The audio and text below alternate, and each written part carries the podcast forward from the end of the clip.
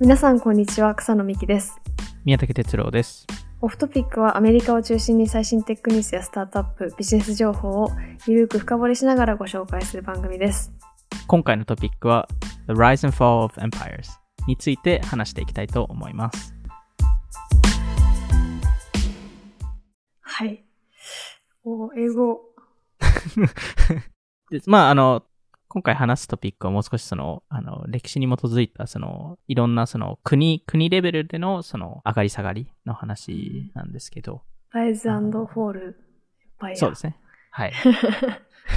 日本語に訳すとちょっとちょっとダサかったはい。なんで、それをちょっとタイトルにした、したくなかったって いうですね。ちょっとそれは、ちょっと今回ははまいた変わった感じなんですけど、今回100回目お、おめでとうございます。おめでとうございます。いやー、ちょっと感慨深いですね。いや、2018年の、えっと、11月24日、うおー、えーに、。覚えてますすね。いや、覚えて、調べ ました。あと、ちゃんとカレンダーに振ってます。オフトピックでおってー。すごい。あの、最初の2年間は、あの、し毎週出してなかったじゃないですか。そうですね。なのでだい、だいたい毎週出すと2年ぐらいで100回目っていけるんですけど、ちょっとうちらの場合だうとん、あの、1年目、2年目、ちょっと、あの、あの毎週じゃなかったので、なうーんん。で、あの、まあ、3年かかったんですけど、まあ、ようやく100回目、3桁になりましたよい。やー。びっくりですね、ちょっと。いやー、これだけ続いたっていうのはすごいですよね。これだけ続いたっていうのもすごいですし、最近バイツを始めて、バイツが90話まで来たの追い上げ方がす ごい。週3回やってるとやっぱすぐ行くなって思っちゃいました。 いや、すぐですよね。 もう、もう、数週間後に追い、追い抜かれますよ。追い抜かれちゃいますね。ちょっと、まあでも、これ、こ、こっからも、まあ、基本的に習字でオフトピックを届けていくと思うので、まあ、これからまた2年後とかに、えー200回目うーん。でも、まあ、ちょっとどういうふうに成長してるのか見てみたいですよね。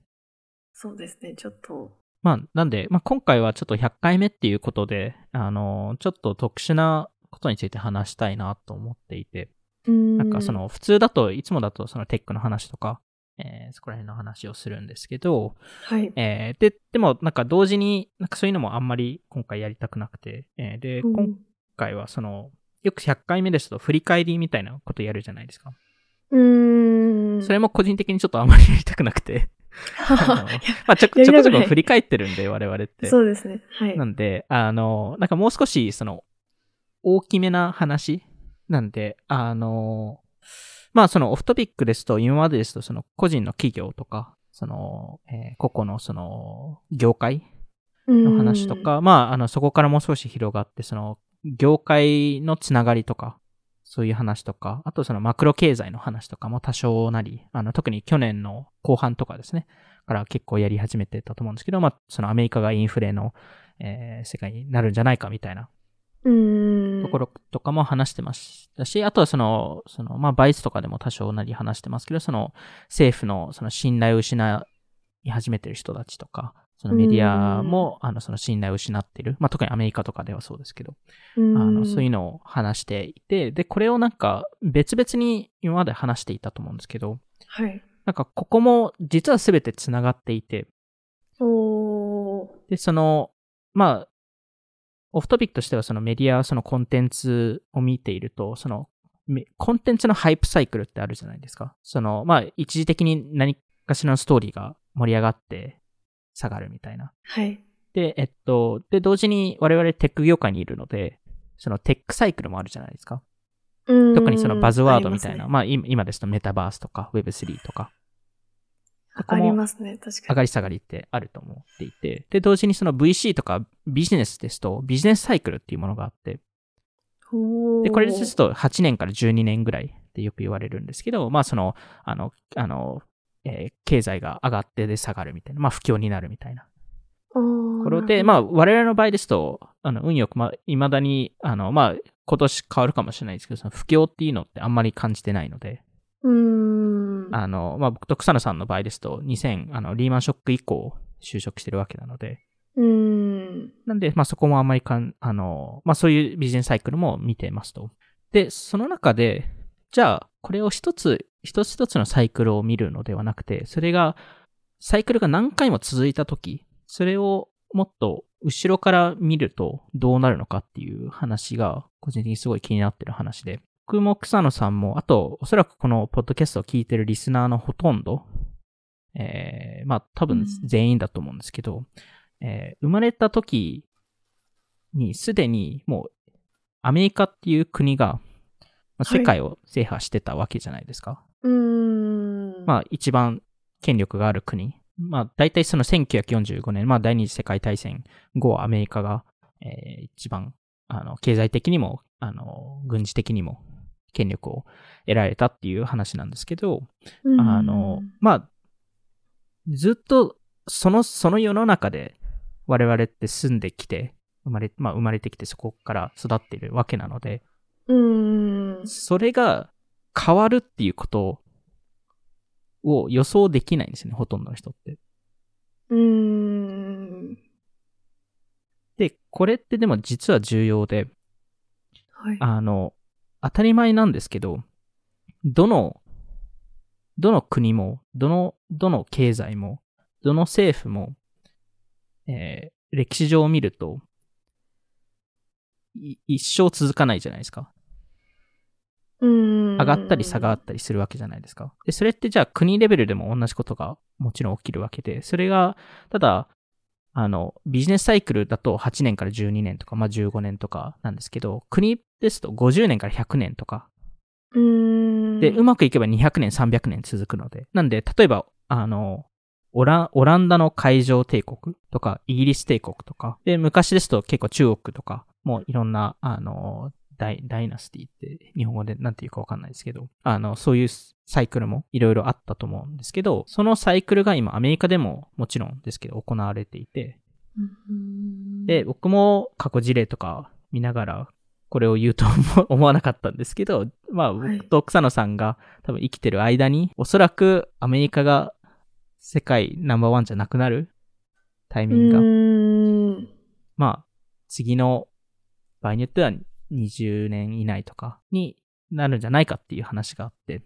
でも本当に中国の力がうん。めちゃくちゃ強くなってるのは、うん、ここ数十年感じますよね。そうですよね。やっぱり、そうこの、ーん中国の成長度合いっていうのが半端ないんで。まあでもやっぱりこの、いろんなその、もともとあったものがなくなるっていう概念っていうのは、そのもちろんその政治とうか、んその経済システムとかもそうなんですけど、例えば通通貨うーん。とかでもす同じことが起きていて、今、1700年以降って、750個ぐらいの通通貨が世の中に存在したしてたんですけど、そのうち今20、2割ぐらいしか残ってなくて、ええで、えー例えば1850年の世界のそのメジャーなその通貨はい。は今見ると全然変わっていて、へえ。多分唯一そのメジャーな通貨として残ったのが US ドルと、えーイギリスパウンドと、あとスイスフランク。うーん。クなんですけ、ど、当時そ、そこがトップじゃなかったですし、うーん。で、例えば、ば、1850年ですと、ドイツだと、えーグルテンっていう通貨を使ってたし、 へえ、初めて聞きました。僕も初めて聞いたんですけど、へーあの、日、本だと円じゃなかったので、あー小判とか両小と判か、量。そういう時代で、イタリアでもなんか6つぐらい通貨があったらしくて。へえ。でもなんかこれを聞くとなんか、もちろんですけど、びっくりするじゃないですか。あ、なんか確かに、にたでも確かになんか違ったなっていうことを考えるときに、これが自分たちのその生きてる間に起きる可能性って多分感じないじゃないですか。感じないですね。はい。 このまま一生続くと、そうなんですよね。フォーエバーな気がしますよね。そうなんですよ。でも、 それが起きる可能性って十分にあって、大体、あの、生涯に1回、1回ぐらいのペースで起きるんですよ。 ああ、じゃあ何も変わらない、何もっていうか、変化がない人生を生きる人もいれば、全然言いま変す化ねの。さなかに生きる人もはい。いるっていう。でも、我々は今、変化が起きそうなタイミングに実はいて、今。と、まあ、だからこそ、その、よく、その、ゆ歴史が繰り返されるってよく言うじゃないですか。はい。それ、それ自体はなんか、ちょっと間違ってると思っていて、うーん。そ、の、歴史の中でいろんなサイクルが起きてると思ってるんですけど、同じことはは、別に、あの、同じ、似たようなことが繰り返されてる。うーん。ただ、だ、同時に、その人間、その人人類自体は成長してるので、はい。その生産性とかで見ると、その GDP とかうん、例えば平均寿命とか見ると、世界的に見ると、過去、まあ、例えば1800年から今まで見ると、めちゃくちゃ右肩上がりなんですよね。うーん。なぜかというと、まあ、一人一人のアウトプットがより上がってるとか、で、それがなぜアウトプットが上がってるかというと、教育とか、イノベーションとか、努力とか、まあ、経済システムとか、まあ、あの、資本主義とか、そういうのが出てきてるからだと思うんですけど、うーんあ、の、でもその中でいろんな、その国、国とかの上がり下がりっていうのがあって、で、それをじゃあ、どういうふうに考えるべきかっていうと、例えばその国を一個の会社として見るっていうのおーが多分一番わかりやすいと思うんですけど、はい。あの、会社ってもちろんですけど、成長するためには、あの、当たり前なんですけど、あの、コストより売り上げが高くないといけないじゃないですか、基本的に。うん。あのはい。 VC とか入れるとちょっとあのいろいろめんどくさくなりますけど、ベースを言うと黒字化しないといけないじゃないですか。じゃないと回らないですよね、会社は。じゃないと回らないっていう、まはいまさに。基本の話で言うと。そうです、そう です。で、あの、そこで、なんか借り入れとか VC とかのお金、あの、あの入ってもいいんですけど、最終的に、あの、どこかのタイミングで生産性が、あの、コストを上回らないと、うん。成長しないっていう、まあ当たり前のことですけど。で、えっと、それを、じゃあ、まあ、く国、まあ会社がやり続ける、やり続けた時に、どんどん大きくなるじゃないですか。はい。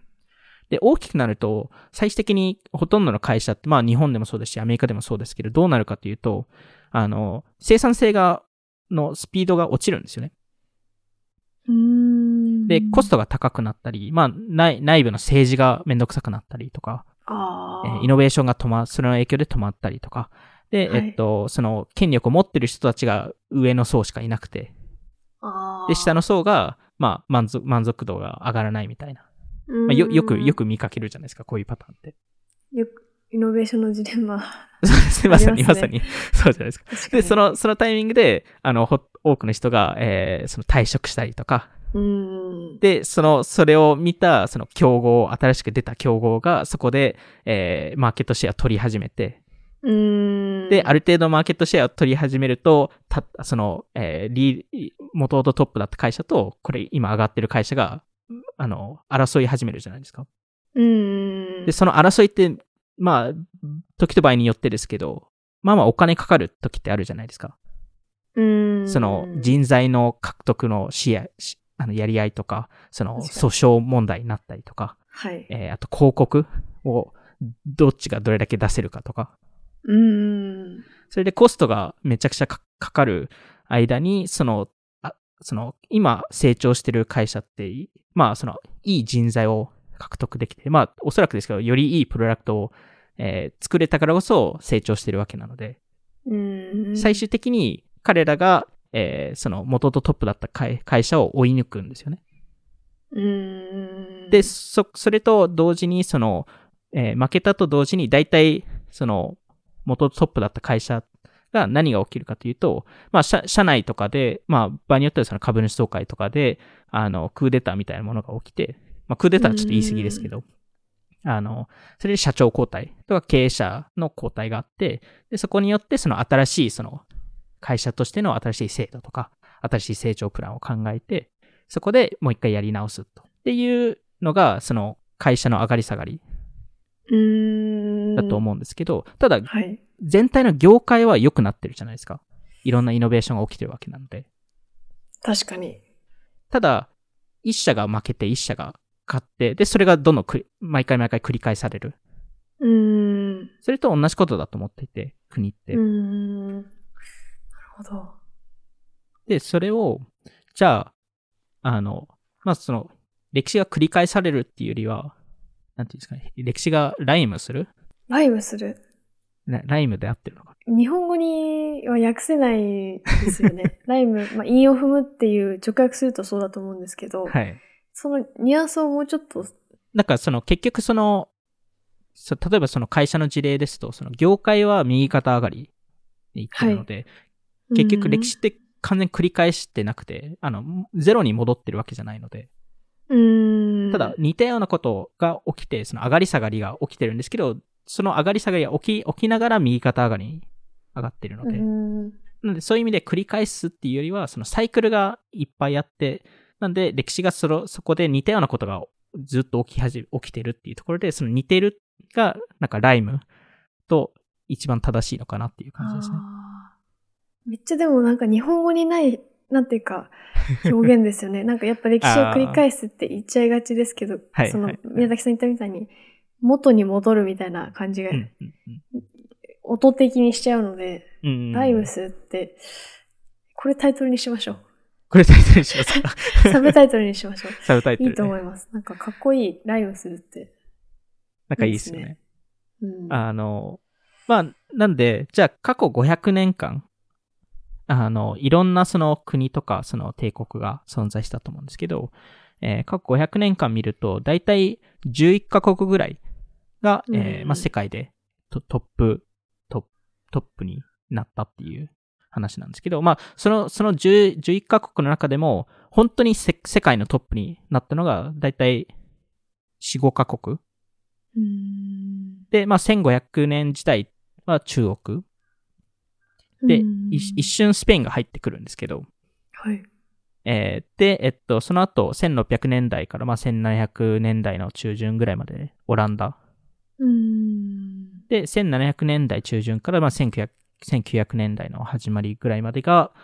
イギリス。あで、1945年からアメリカ。ーうん。で、えーもちろんそれ以外にもドイツとかフランスとかインド、日本、えーロシアとかも、えっと、いるんですけど、まあ、あの、世界トップにはなってないと。うん。で、えっと、今、じゃあ、どういう状況かってみ見ると、アメリカが下がり始めていて、中国が上がり、上がっていて、でそこの分岐点がもう少しで、えうわーまあ、そこの分岐点に、強いうんようやく到着しますと。えーじゃあ、えっと、まあ、この、その帝国とか、その国の上がり下がりのもう少し詳細を話す前に、じゃあ、なぜ、どう、どういう要素で上がったり下がったりしてるのかーうんって。いうのが、えっと、だいたい8つぐらいあると、えー思われていて、はい。え1つが教育。まあ当たり前ですけど、うん。えー教育とか、あと競争心。えあーとかえーイノベーションとか技術とか、あ。はい。えーあと経済アウトプットと、あと貿易のシェアとか、うん。あと軍事力とか、うん。えーあとその、えー金、えーっと、金銭、んえーっと、フィナンシャルセンター、うん、えーになれるかどうか。えーまあ、いわゆる、あの、アメリカ、アメリカだとウォールストリートとかニューヨークとか。で、あとはその、あの、えっと、その、準備通貨はい。としてのステータス、えーうんっていうところが、まあ、あの、大体その8つの要素って言われてるんですけど、大体その、一番、あの、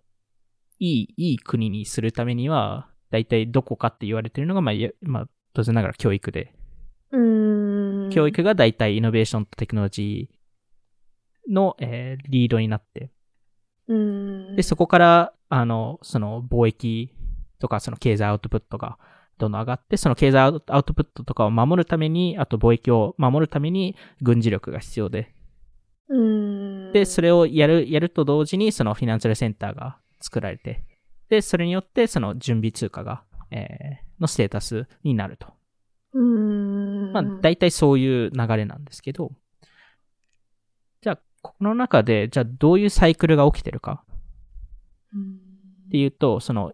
えー全体のサイクルの前に小さいサイクルがいくつかあるんですけど、まあ、小さいって言っても、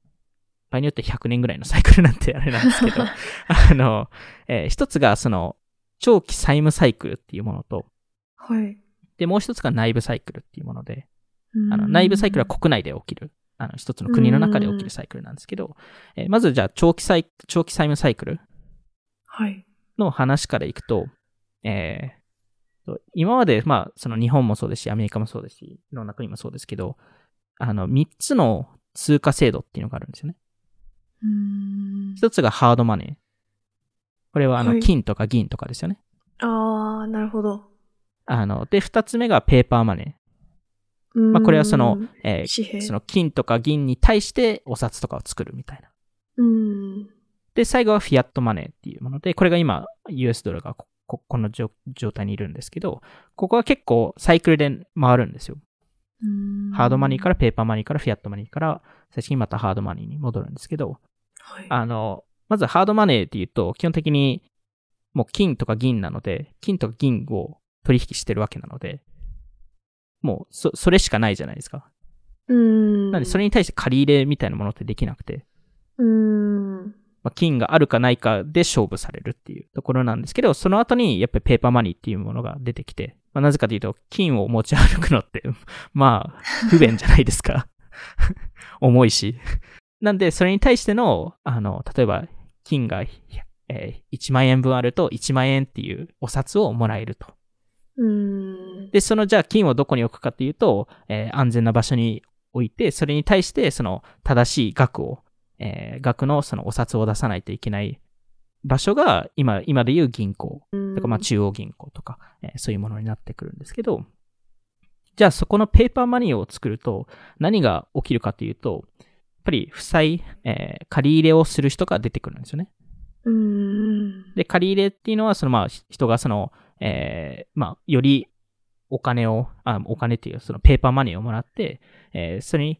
対して、えっと、あの、利子を払う。うん。で、銀行としては利子をもらえるから、それでも儲けられますし、で、人としてうはんそのお金を借りれるので、それによって新しい事業を立ち上げたりとか、えーもうより物を買ったりとか、そういうものができますと。うん。で、もちろんなんですけど、政府も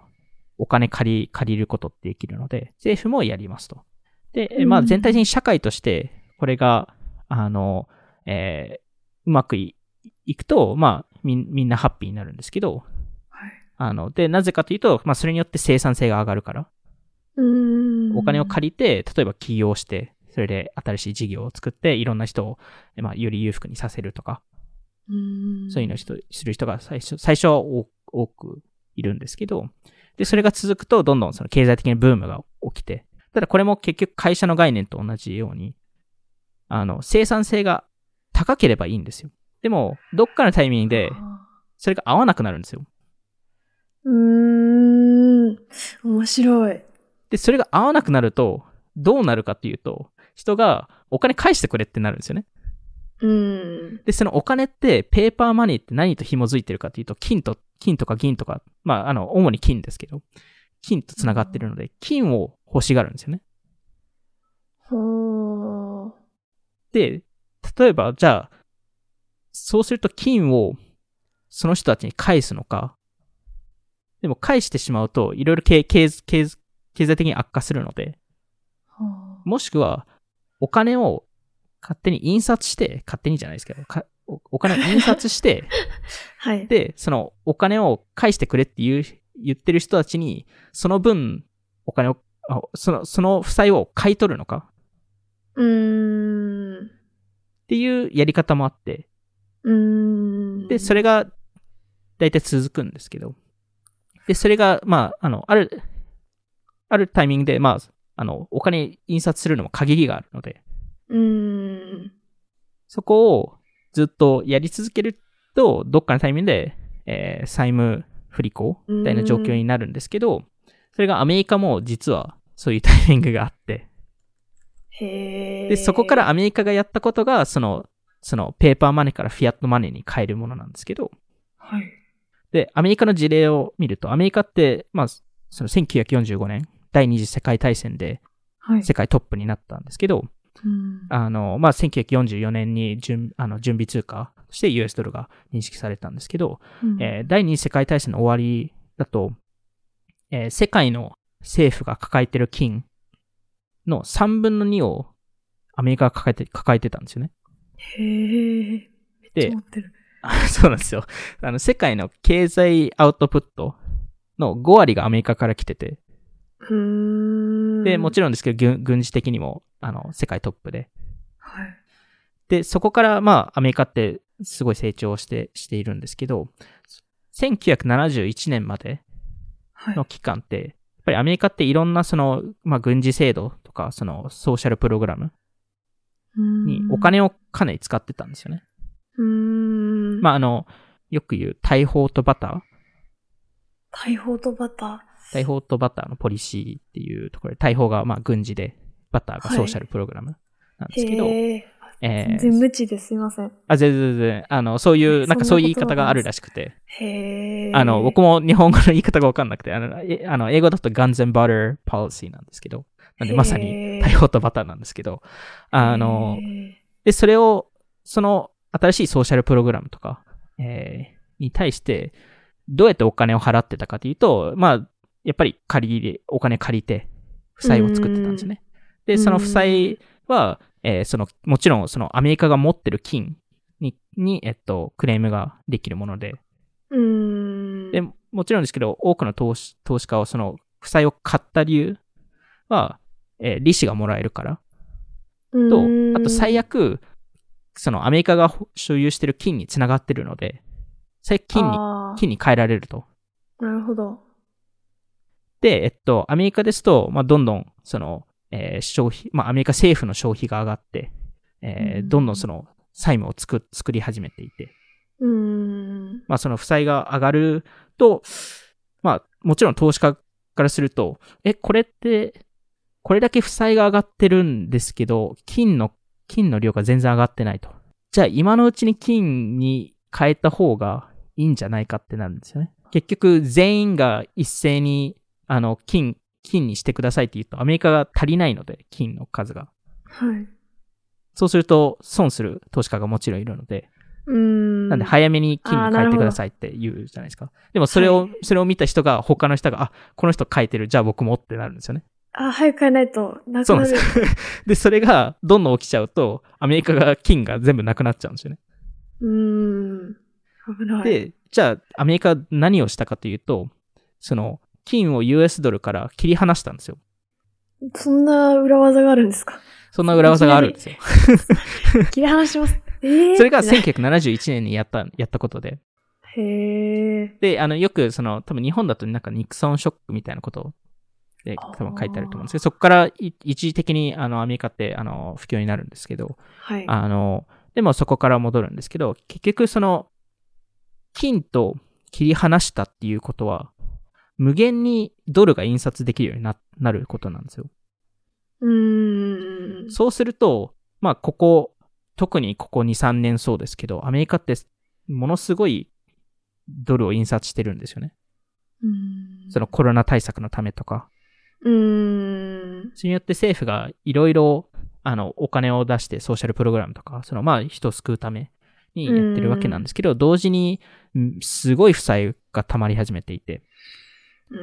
ん。なるほど。じゃあこれを本当に、あの、えーそこから、まあ、戻せるのかと。うーんで、そこは結局その生産性が高くないとできないんですけど、これだけの負債を作っていれば、おそらく今のところ難しそううーん。っていうところで、えーまあ、で、同時に何が起きるかというと、この負債とか、その、よりそのお金を印刷して、いろんな人に渡すわけなんですけど、大体、それ、それをやるときに、貧富の差が大きくなるんですよ。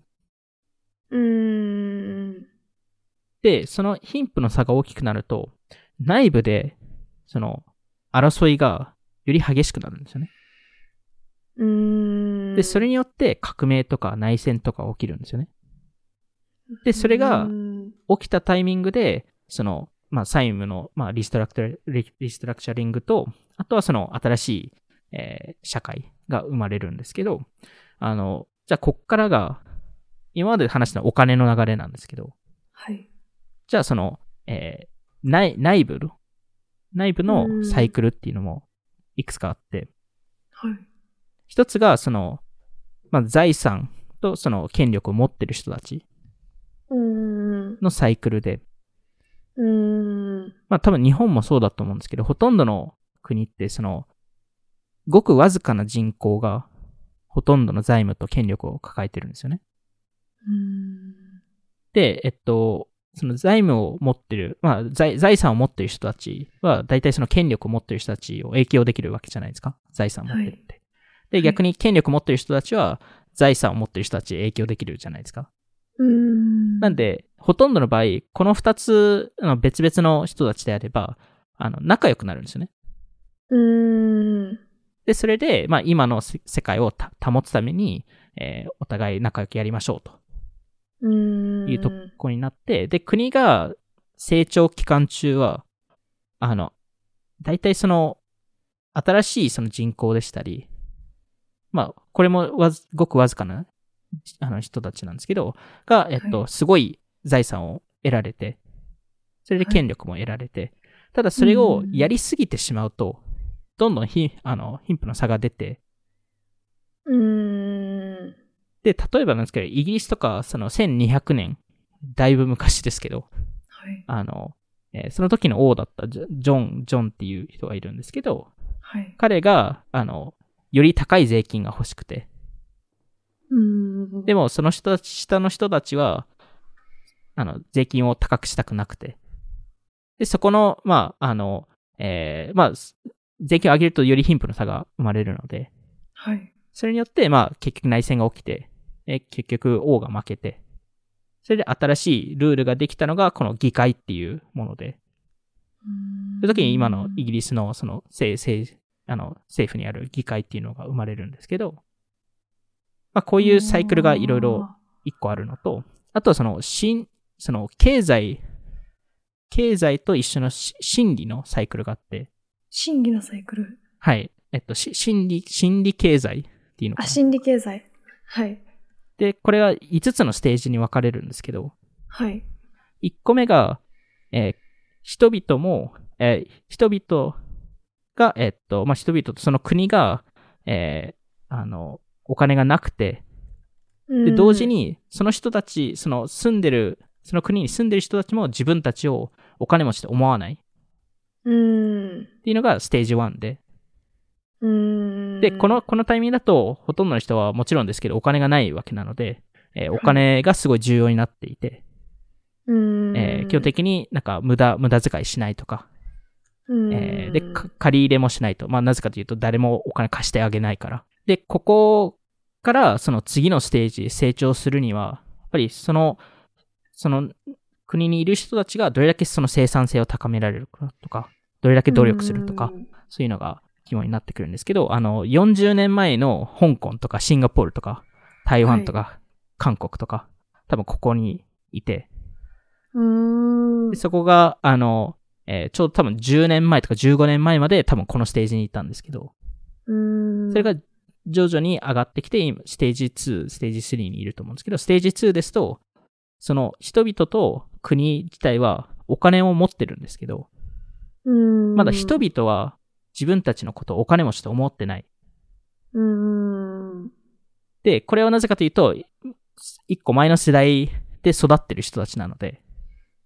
あーだからこそ、まだ努力して、まだ貯金をいっぱいして、投資もあの効率よくやって、うん生産。性をフォーカスして、で、あの、この世代の親って大体その子供にいい教育を与えたいとか。うーん。で、大体この、この国、このステージにいる国って、その、あの、街を見るとなんとなくわかるんですよね。その、めちゃくちゃいいビルの横に、めちゃくちゃ古いビルが置いてあったりとか、ああ。あと貯金率とか、あの、そういうのを見るとわかるんですけあーなどるほ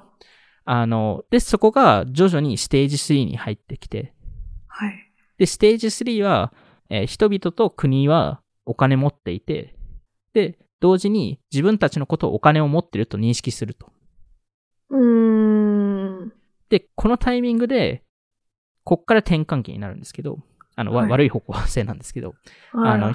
ら、あの、お金持ってるので、あのー、よりその、あの、給料も高くなる、なりますし、給料うがん高くなって、で、えっと、えーで、その、より消費をするうん。タイミングなので、そのアートとか、ライフスタイルとかの消費が上がりますと。はい。で、えーただその、えー前の世代の投資とか、そういう生産性のものが、まだうまくいってるので、まだ全体的に生産性がありますと。国としてうんはい。で、例えば、アメリカとか1950年から1965年ぐらいまで、この、この時代に入ってて、うん。で中国は今こ、この世代、この、このステージに入ってるんですけど、うん。で、そこから、どうなるかというと、ステージ4に入ってきていて、その人々と国は、そこまでおお金持ってないのに、自分たちはお金を持ってると思っている。うわ ぁ。怖いですね。怖いです。 で、ここです。ここは、その、借り入れが、あの、まあ、負債がた高くて、えーその、あの、生産性より高いと。うーん。で、ここのタイミングだと、大体ステージ1とステージ2の、その世代がなくなっちゃってるので、うーん。なんで、あの、その、昔の努力が必要だったっていうものが伝わってなく て、それによって、あえーその、あの、なんかラグジュアリーグッズとか、そういう消費をするっていうのが普通になると。ーうーん。で、えーで消費が高まると同時に、その給料も高くなってるので、よりた、うんより全体的にコストが高まってますと。そのため生産性もうん難しくなって、成長が、成長スピードが落ちますと。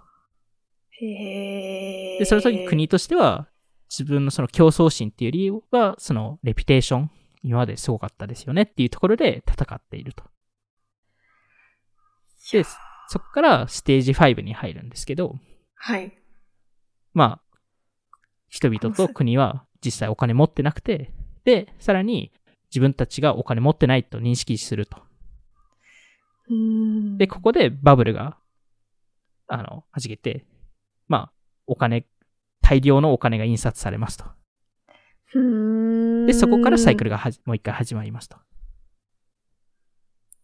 えーえその、このサイクラの、の、なんか理論はいよくある話、なんか、よくあどこかのる話ないんでうすか、まあ、えっと、この、この、今回話してる、はあい。の、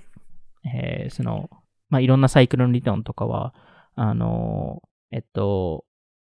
あの、ヘッジファンドのレイダリオさんはい。が、えっと、いあの、最近本とかでも話してることなんですけど、うーんあの、それをベースに話していることで、まあ、あの、難しいのは、やっぱりその、多分部分部分でいろんなし、あの、その、歴史を勉あの、あの、研究してる人とか、こういうの見てたりとか、その、経済を勉強してる人とかも見てるんですけど、なんか総合的に見る人が割と少なくて、なんで、まあ、こういう、その世代、世代ごとのサイクルっていうのも起きてますと。いやなんではその全体的にこの内内部のサイクルっていうのが、新しいその世界とか、あ新しい社会が生まれて、そこで新しいリーダーシップが、その力を統合しますと。で、そこでその経済システムとか、その政政府の、まあそのどういう政治にするかとかが決まるんですけど、それがうまくいくと、国として成長し始めますと。ので、国が、成長すると何が始まるかというと、過激な消費と負債が集まり始めますと。うーんで、それによって何が起きるかというと、えー貧富の差とか、あと、あの政治のギャップ、うーんえーのが起き始めていて、で、そこでより、えー悪い経経済アウトプットになって、そこによって、えー内戦とか革命が起きて、でそこでもう一回新しい社会が生まれると。うーんで、これすごい簡単に言ってますけど、100年ぐらいですかかるんで、こういうサイクル って。で、えっいとや、一応、レイダリオさんが、その、50以上の内戦をはい調べたときに、えーうーん一番その内戦につながる要素うーんっていうのが何かというと、やっぱ経済要素で、はーまあ、特にその、政府の、えー政府が、えーっと、いわゆる倒産するはい。とか、まあ、けあの政府が結構、まあ、経済的に危ない状況にあるっていうところで、えーうんそれによってその、あの、インデックスを作ったんですよね。いそのいろんな経済要素を集めて、うーん 108, 108個ぐらい要素を集めて、そこに対して、フラグが何本立つかによって、その内戦の確率を計算したんですよ。で、えっと、彼が、えっと、まあ、あの、調べた結果ですと、その100 108個ある中の4割から6割ぐらいはい。のフラグが立った場合、内戦の確率って11%ぐらいなんですよ。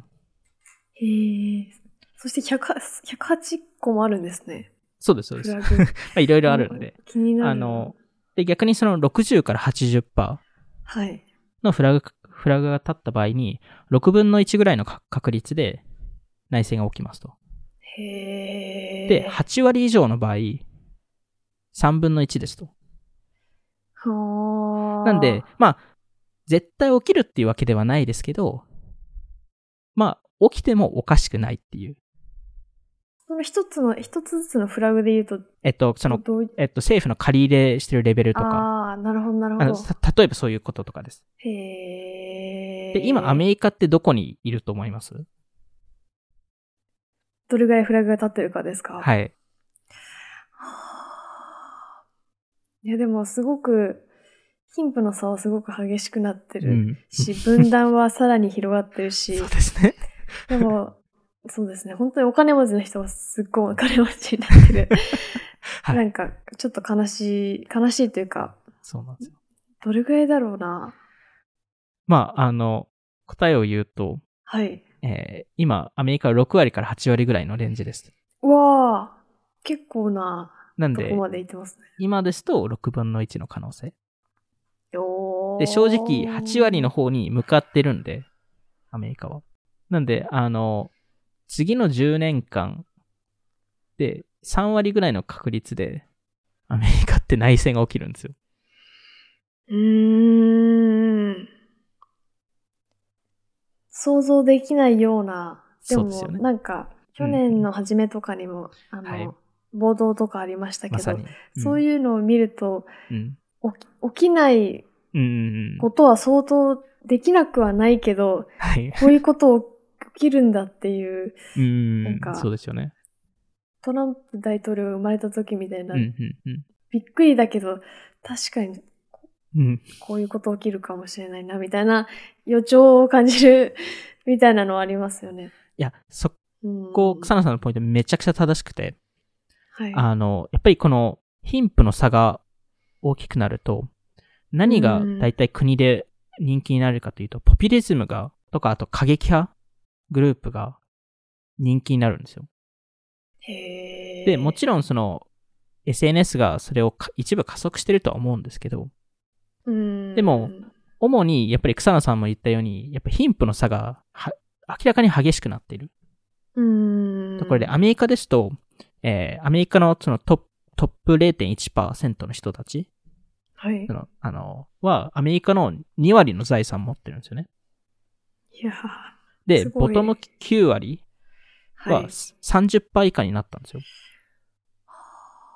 なんで、この貧貧富の差がどんどん大きくなっていて、うん。で、それによって、もちろんですけど、まあ、ポピュリズムの、あの、あの、話になってしまいますけど、そのエリート層を、はいえーそのシステムを変えたいと。うん。だからこそ、草野さんが言ったように、2016年にトランプが選ばれたりとか、まあ、それはあの、あの、共和党の方ですね。右側の方ですけど、左側はまあ民主党の方ではバーニー・サンダースとか、エリザベス・ウォーレンとか、うん AOC とか、より左の過激派うん。うん。が、えっと、やっぱり生まれてきていて、で、だからこそ、ポピュリズムがあるからこそ、より内戦に近し、まあ近しい状況になっていて、でそれもうんその、やっぱりそのより分断されると、それってその政治的に分断されるだけじゃなくて、そのメディアのコントロールがより激しくなるんですよね。うん。それによって相手が悪いとか、相手が間違ってるとか、うん。そのフェイクニュースとかがまさに生まれるタイミングで、だいたい革命の前ってすごいそういうのが起きてたでので、うんなんで、まあもちろんですけど、今ですとメディアが一、メディアのに対しての信頼ってすごい低い、低くなっているので、特にアメリカはそうです。そうです、そうです。あの、それによってやっぱりその、あの、えーまあ1月6日に、あ、ええっと、去年の1月6日ですよね、に起きた、あの、暴動とか、うん。そういう事件とかも、えー起きますし、そこも結局2020年のせ選大統領選挙の結果を、まあ一部の共和党の人たちが認めなかった。うん。からで、で、過去、その50年前とか見ると、アメリカってその、共和党と民主民主党と、あと、間に、あの、その、まあ、どっちにも転ぶ、転ぶ、転べる人っうん。ていうのがいて、結構イーブンに分かれてたんですけど、へーまあ最近だともう完全スプリットされていて、間にいる人がほぼいなくて、へえ。なんで政治的にもやっぱりギャップがどんどん広がっていて。で、そうすると、まあ、今、これ話してるのって2022年なので、はい。 2年後にまた大統領選挙ってありますけど、うん。場合によっては、負けた方、負けた党が認めないんじゃないかと。また。うん。で、それもやっぱり内戦になれ、なる可能性が高くて。だから、まあこういうサイクルが内部でも起きてるっていうところは一個ありますと。で、じゃあこれを全体的にこの、全体のその帝国とか国の上がり下がり、あのサイクルを見るとどういうところになるかというと、新しい世界が生まれて、そこで新しいルールが生まれて、で、えっと、まあ、い一時的な平和な期間とか、まあ成長する期間があって、で、そこでう、んあの、人がその平和に慣れて、そこでより、えーお金を借りて、その平和を保つようにしますと。うん。で、それ、を成長しし続けるとともに、えっ、と、貧富の差が生まれて、で、そこ、で、えっと、いろいろ、えーまあ、あの不満とかそういうのが、えー出てきていて、で、最終的にそのデッドバブルが崩壊して、で、えっと、それによって、より印刷を、えーよりお金の印刷をして、そこで、まあ、経済を保とうとして、で、それでより貧富の差が起きて、それで、えー内戦が起き起きて、それによって、まあ、革命が起きて、またその、えー財財産の、えーあの、付与をもう少しイーブンにしたいという話で、うんそれで、まあ、新しい、えー世の中がまた生まれるっていうのが、えーあるんですけど、例えばオランダとかうん。ですと、もともと1500年から1600年ぐらいって、あの、スペインがヨーロッパで一番強かったんですけど、はい。時、その、まあ、スペインってその海軍がすごい強かったんですね。うん。それによって世界中、その、えーいろんな土地を、えーコントロールしてたんですけど、一時期、はい、なんか、地球の13%の土地を 所有コントロールしてたらしくて、へえ。すごい。いなと思いなが ら、えっと、 まあそこでやっぱり金とか銀とかいろいろ集めてたんですけど、そこで、まあ、オランダが、えっと、どんどん上がってきたのは、やっぱりその教育、うん。いうところと、えっと、あと発明。えーうんメジャーな発明の25%を彼らが17世紀でオランダがあのへー作ってたので、まああの、えーまあ、資本主資本主義もオランダから来てますし、ああ。最初の上場企業もそこですし、ああ。その証券取引所もそうですし、まあ、あのそこであの世界はは初のその準備通貨、あのドイあのオラオランダの、えーギルダーなんですけど、うん。そこも生まれて、まあそれによってアムステルダムが、あの、世界の、えーフィナンシャルセンターになって、うん。で、そこで、まあ、あの、オランダ政府、あオランダがすごい上がってくるんですけど、やっぱりその成長するとともにコストがどんどん高くなって、うん。で、その間にイギリスがどんどん上がってきていて、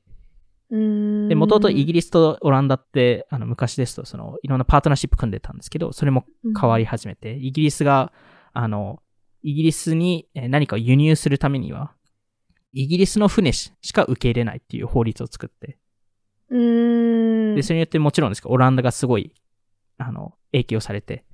うん。で、同時にまあイギリスもその軍事的な勢力とかもそういうのも上が上げていって、えーまあ、最終的に、えっと、イギリスとあのオランダの戦争うん。が何回か。行われて、最終的にその戦争でやっぱりお金かかるので、はい。そのためにいろいろお金を借りたり、お金を印刷したりしないといけないんですけど、そこでオランダが、えー結局、えーお金が尽きて、うん。で、そこで、えー新しい世界になるんですけど、その世界が誰がリードするかっていうところを決めるために、まあ、イギリスが、えーナポレオンのフランスと戦って、うんで、最終的に1815年に、まあ、これすごいざっくりと話してるだけなんですけど、 歴史の話を。あの、もっとな、あの、細かい話はいっぱいあるんですけど、えっと、イギリスが、えっと、まあ、勝ち取って、で、そこから100年間ぐらい、イギリスの、えーその制覇が続くんですけど、やっぱりその期間中、イギリスが強く、やっぱりどうしても強かったので、誰もそこに対してチャレンジできなかったと。うん、で、イギリスのピークは、えーイギリスって当時はあの世界の人口の2.5%ぐらいしかイギリス人じイギリイギリス人じゃなかったんですけど、